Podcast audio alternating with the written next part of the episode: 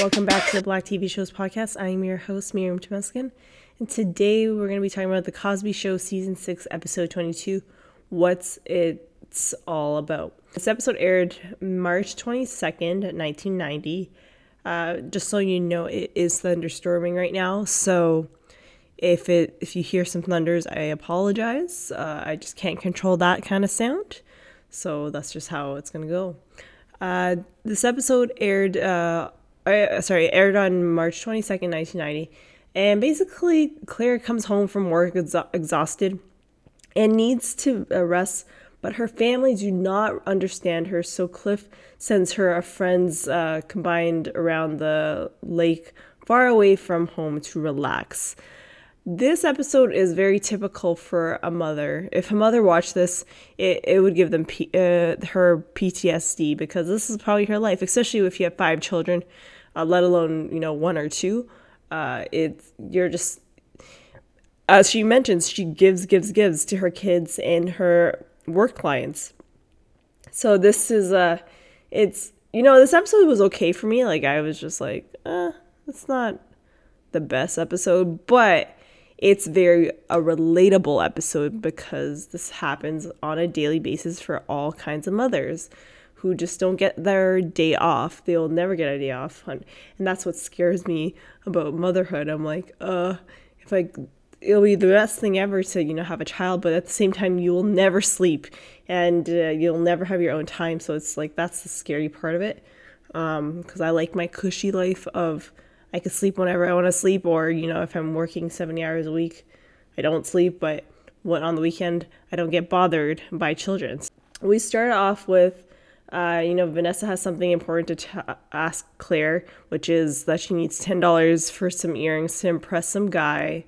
Uh, and we find out that Clair hasn't had enough sleep for the last few weeks because of the trial that she's working on.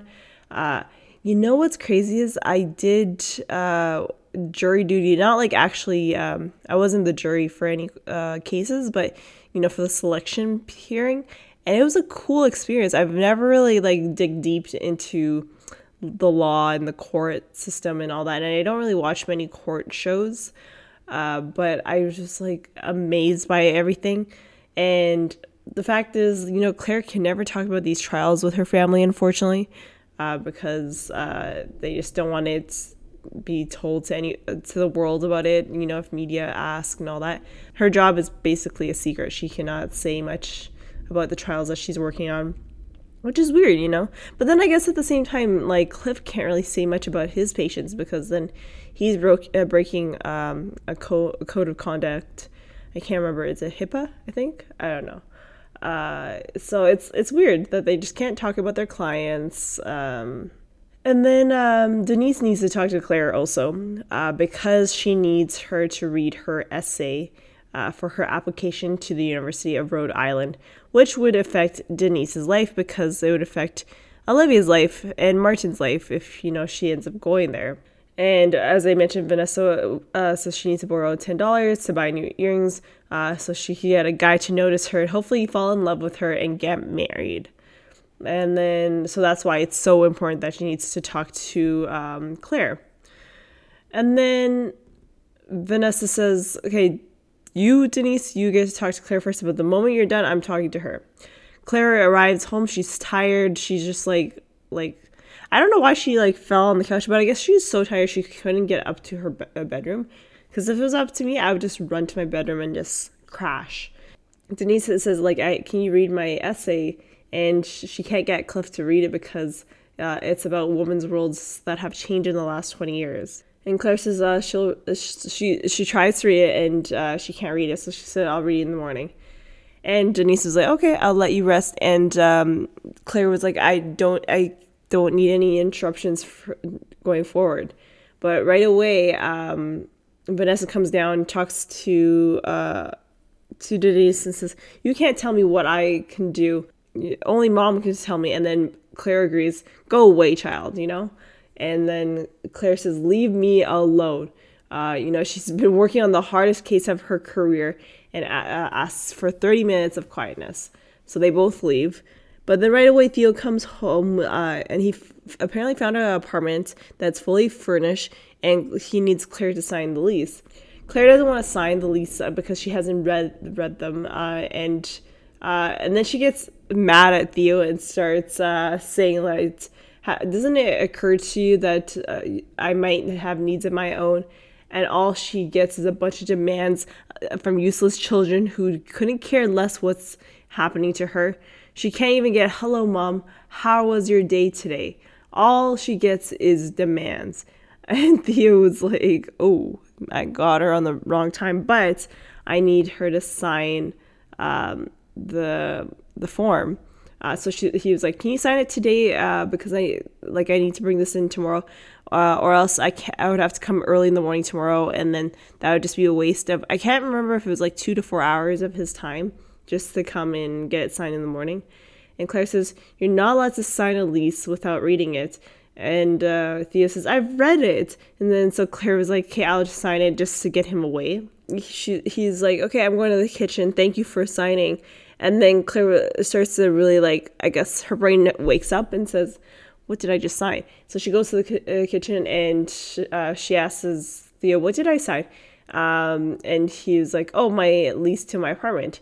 And she, she said, I'm not only like a person, but I'm also an uh, attorney you're not supposed to sign a lease without reading it. And Theo says, I have read it. It's, um, you know, looks, ama-. and he mentions how the place looks amazing.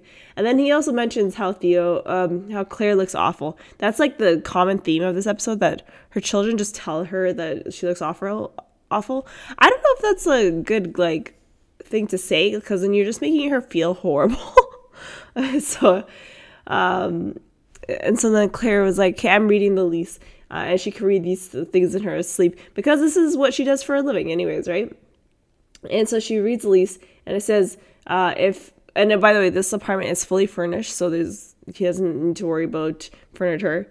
Uh, if a tenant does not maintain uh, furniture in acceptable condition, he will forfeit $2,000 security deposit and pay a penalty equal to the security deposit. And he's like, that's fine. I'll, I'll make sure to um, not have any issues with it. And then there was another clause in the lease that says on election day, the landlord may remove all furniture from the tenant's apartment and place it in the lobby and will turn it into a polling place. And which means hundreds, thousands of people will be uh, using that furniture that means it will definitely get messed up and then he would have to forfeit well not he clair would have to forfeit the you know $2000 uh, money and the deposit. She will not give the lease until she talks to the landlord. And theo says you're going to make the landlord angry by talking to uh, him and then i'll possibly lose this apartment. And she's like i'm not gonna this is not like up for discussion. So she's going to talk to him and uh, deal with it. Then she goes back to the living room. Rudy comes and says, You look awful, uh, like every other child. And Rudy asks Clair to fill out a form for a field trip that's in three weeks, and she needs her to fill it, fill it out right away. If uh, she hands in the form right away, she gets to pick who gets to sit with her on the bus. Clair was like, I am not going to in- inconvenience myself just so you can sit with your uh, I forgot how she said it, but it was very funny. Sit with your uh, raggy friends, like you know.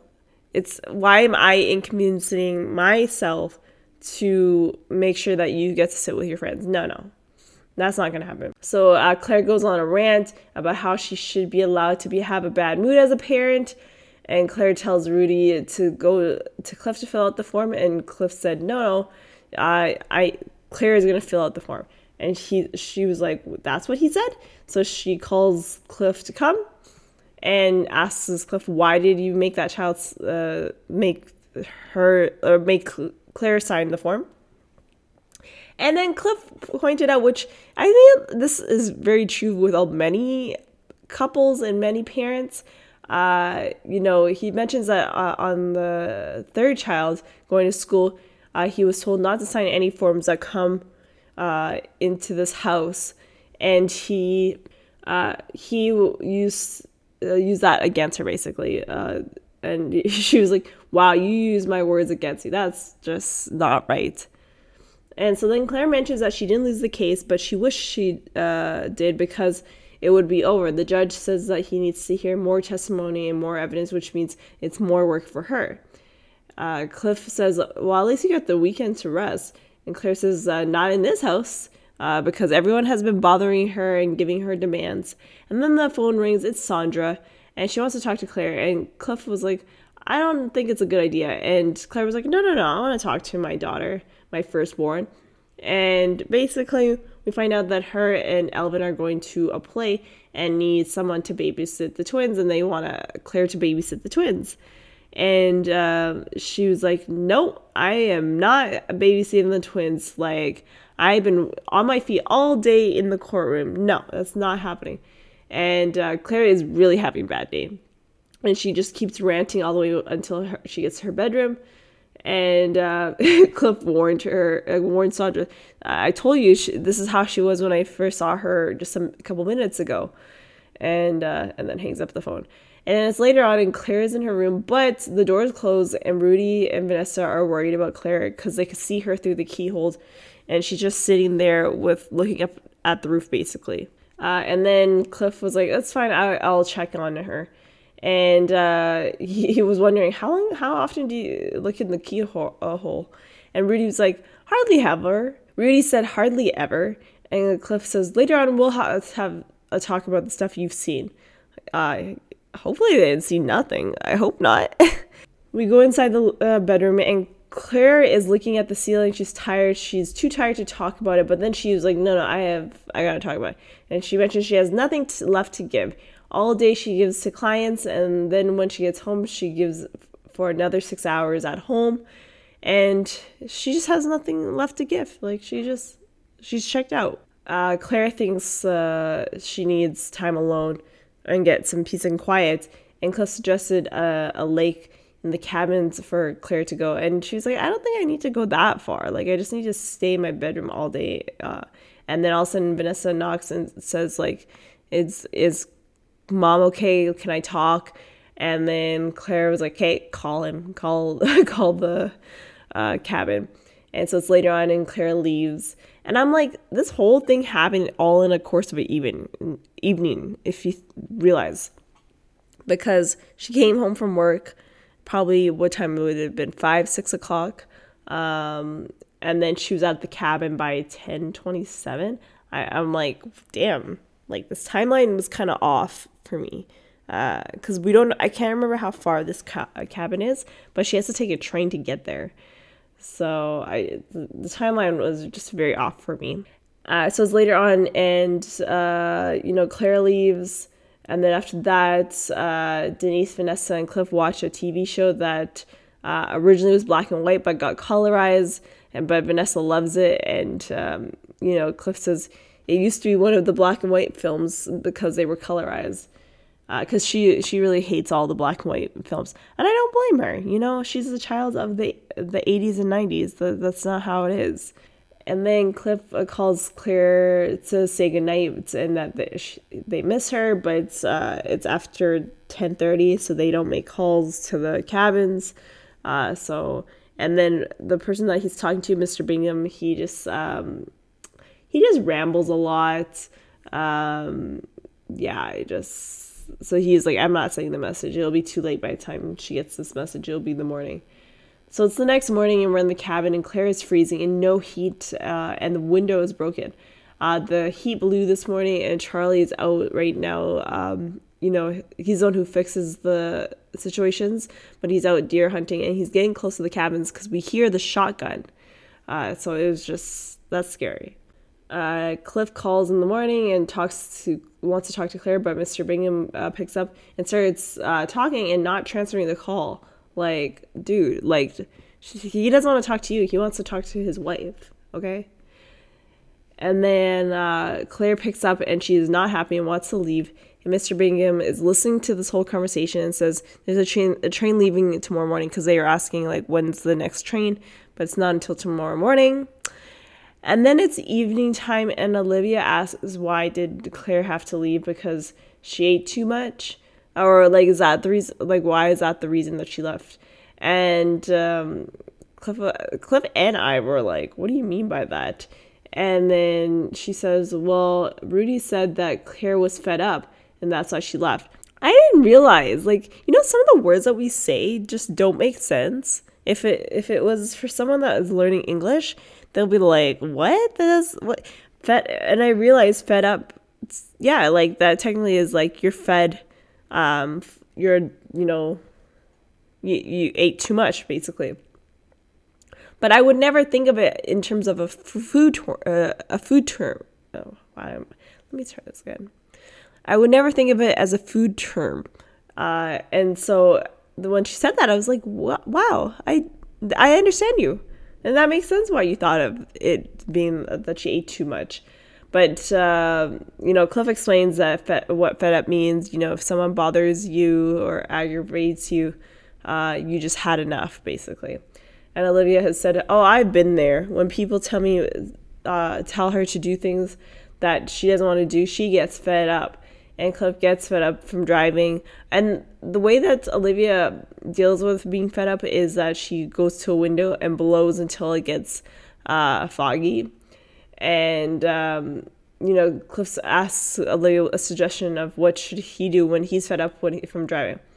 And she says, you should go to the backyard, dig a hole, pour water on it. It makes mud, squeeze it in your hands. And also, if you want it even better, take off your shoes and step on it you know it's i feel like it's type of uh, it's a type of therapy. Like it's a legit thing. Um i wouldn't do it because i hate mud. I know i don't want to like clean it off. So no i'm that's not for me. Uh, clair arrives and olivia says uh, clair looks awful. And she's like i know. Uh, and so clair says uh, thank you to uh, cliff for uh, this experience. Uh she will never forget it. She, but I think she the whole time she was talking about it, she was being sarcastic. Um, but she's she was over it. She was like, I convinced Mr. Bingham to drive her to the nearest uh, bus station, which was three towns away.